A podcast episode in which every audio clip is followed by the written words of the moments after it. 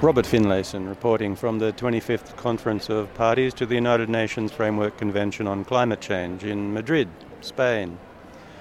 I'm talking now with Lalisa Duguma, who's a senior scientist in sustainable landscapes and resilience with World Agroforestry. Lalisa, what's your main message you'd like to give to the conference and to the world? Uh, thank you so much, Robert. Uh, I think the main message here is we've been coming back and forth on a lot of discussions about what we have to do, how we have to do, and where we are going. And one of the easiest things is let's begin action on the ground so that we begin to see a case for the commitments, for the discussions, for the meetings that we are holding in these different uh, events. Because, as we all know, there is a lot of need at the local level from the local communities in adapting to climate change and also in coping with the variabilities associated with the changing weather patterns.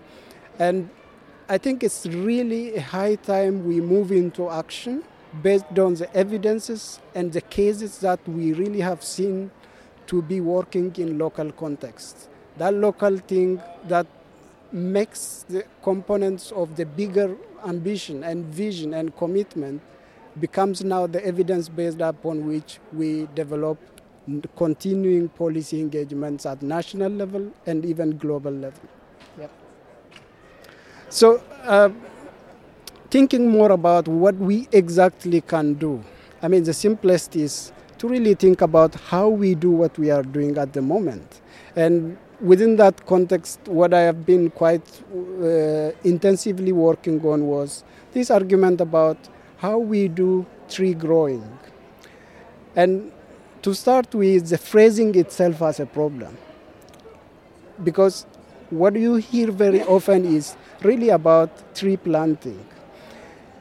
In context, when you talk about planting, it's an event, it's just a one time activity. You go, you in a large mass of people or groups, you do plant, you go. So, what happens after that? We've seen quite a lot of failures in these big programs of tree planting in many of the countries, especially across the tropics. So, to correct this failure, the first and the most important thing is to rethink how we have to shape the programs. And that shaping of the program requires thinking beyond the one year event when we do the planting. And that is what we are now pushing governments to really adopt in the term that what we call tree growing.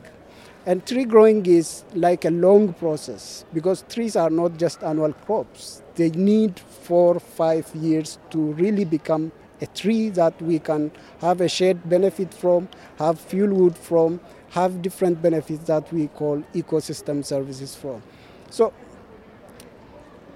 in East Africa, for, for instance, if you take quite a large projects that have been taking place decades ago, largely if you go, to go back to these places today, you don't find any tree. The problem is it was done in a campaign mode.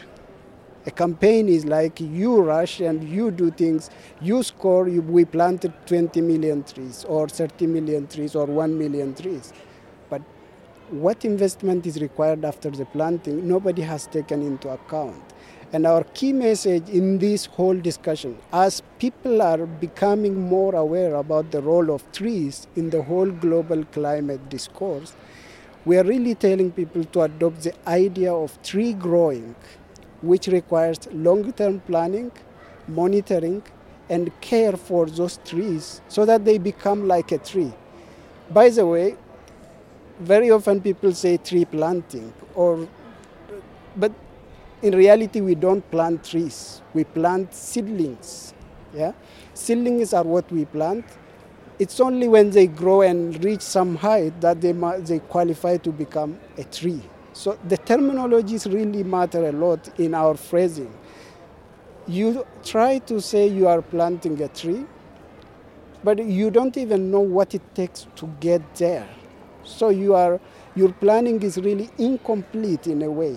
So if this can be corrected, there is a big difference that we can make in the whole discourse. So Uh, most people worry about okay when we think about tree planting or, or seedling planting okay they think about immediately about the nurseries. But we've come to realize that there are options on how we can do this thing very cheaply. And this is for example if we talk about the assisted natural regeneration where you care and take care of the plants which are i mean the seedlings which are already germinated under the mother trees yeah you go into a forest, you identify which ones are the priority species, then you look into those specific priority species and assess how many wildings would these are what we call wildings. They germinate by themselves under the mother trees.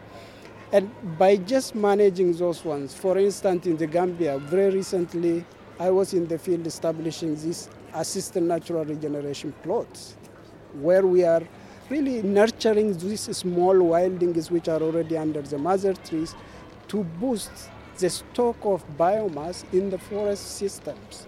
So it is not always about seedlings, but we have to think alternative, innovative technologies, which I think ICRAF is well, very well uh, equipped with through the vegetative propagation techniques.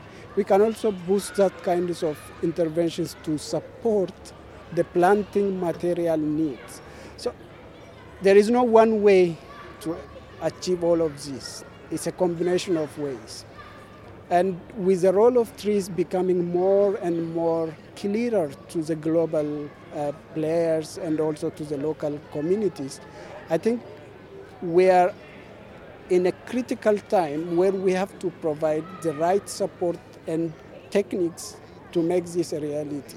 And that's why I'm mentioning where it is possible, go for the seedling production through the nurseries. Where it is not possible, think about the options of assisted natural regeneration, farmer managed natural regeneration, or vegetative propagation techniques to get the planting materials or to nurture the existing wildlings that will increase the carbon sink within the ecosystem. So, in a nutshell, I think this is an area where ICRAF and CIFOR together can provide a large technical support to the national partners, local players, and actors to deliver on these big commitments we make at this COP and like events. Thank you for listening, and stay tuned for the next installment.